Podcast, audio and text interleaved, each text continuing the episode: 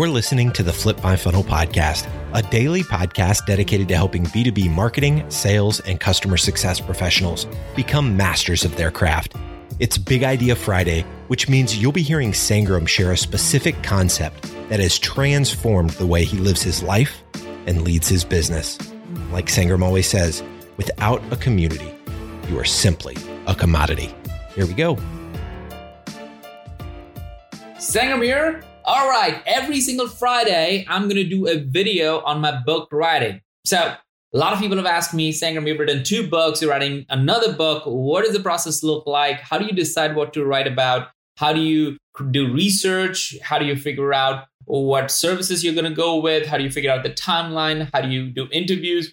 A ton of questions. And I've been doing that one on one with so many people. So I finally decided to release a video, which will be in the Peak community, but the audio will be right here. So if you want to see a lot more notes, a lot more commentary, go check out Peak community. But if you want to just hear the journey every single Friday, I'm just going to drop in a video right here for you. And if you have any questions, just hit me up on LinkedIn and I would make sure that I cover that up um, in these videos. And again, this is this is scary for me, but I hope you can follow along. And along the way, if some of you get inspired and do write their own book, I want to make sure that I can help you in every way possible. So right now, starting today, check this out. Sangram here, week eight. One of the key elements of writing a book is finding the hook, finding the problem that you're trying to solve, finding a way that becomes a conversation. So think about this. When I wrote the first book, Account Based Marketing for Dummies, it was a new concept. It didn't exist before. So there was enough a natural inclination for people to look at what that is. It, it was a new thing.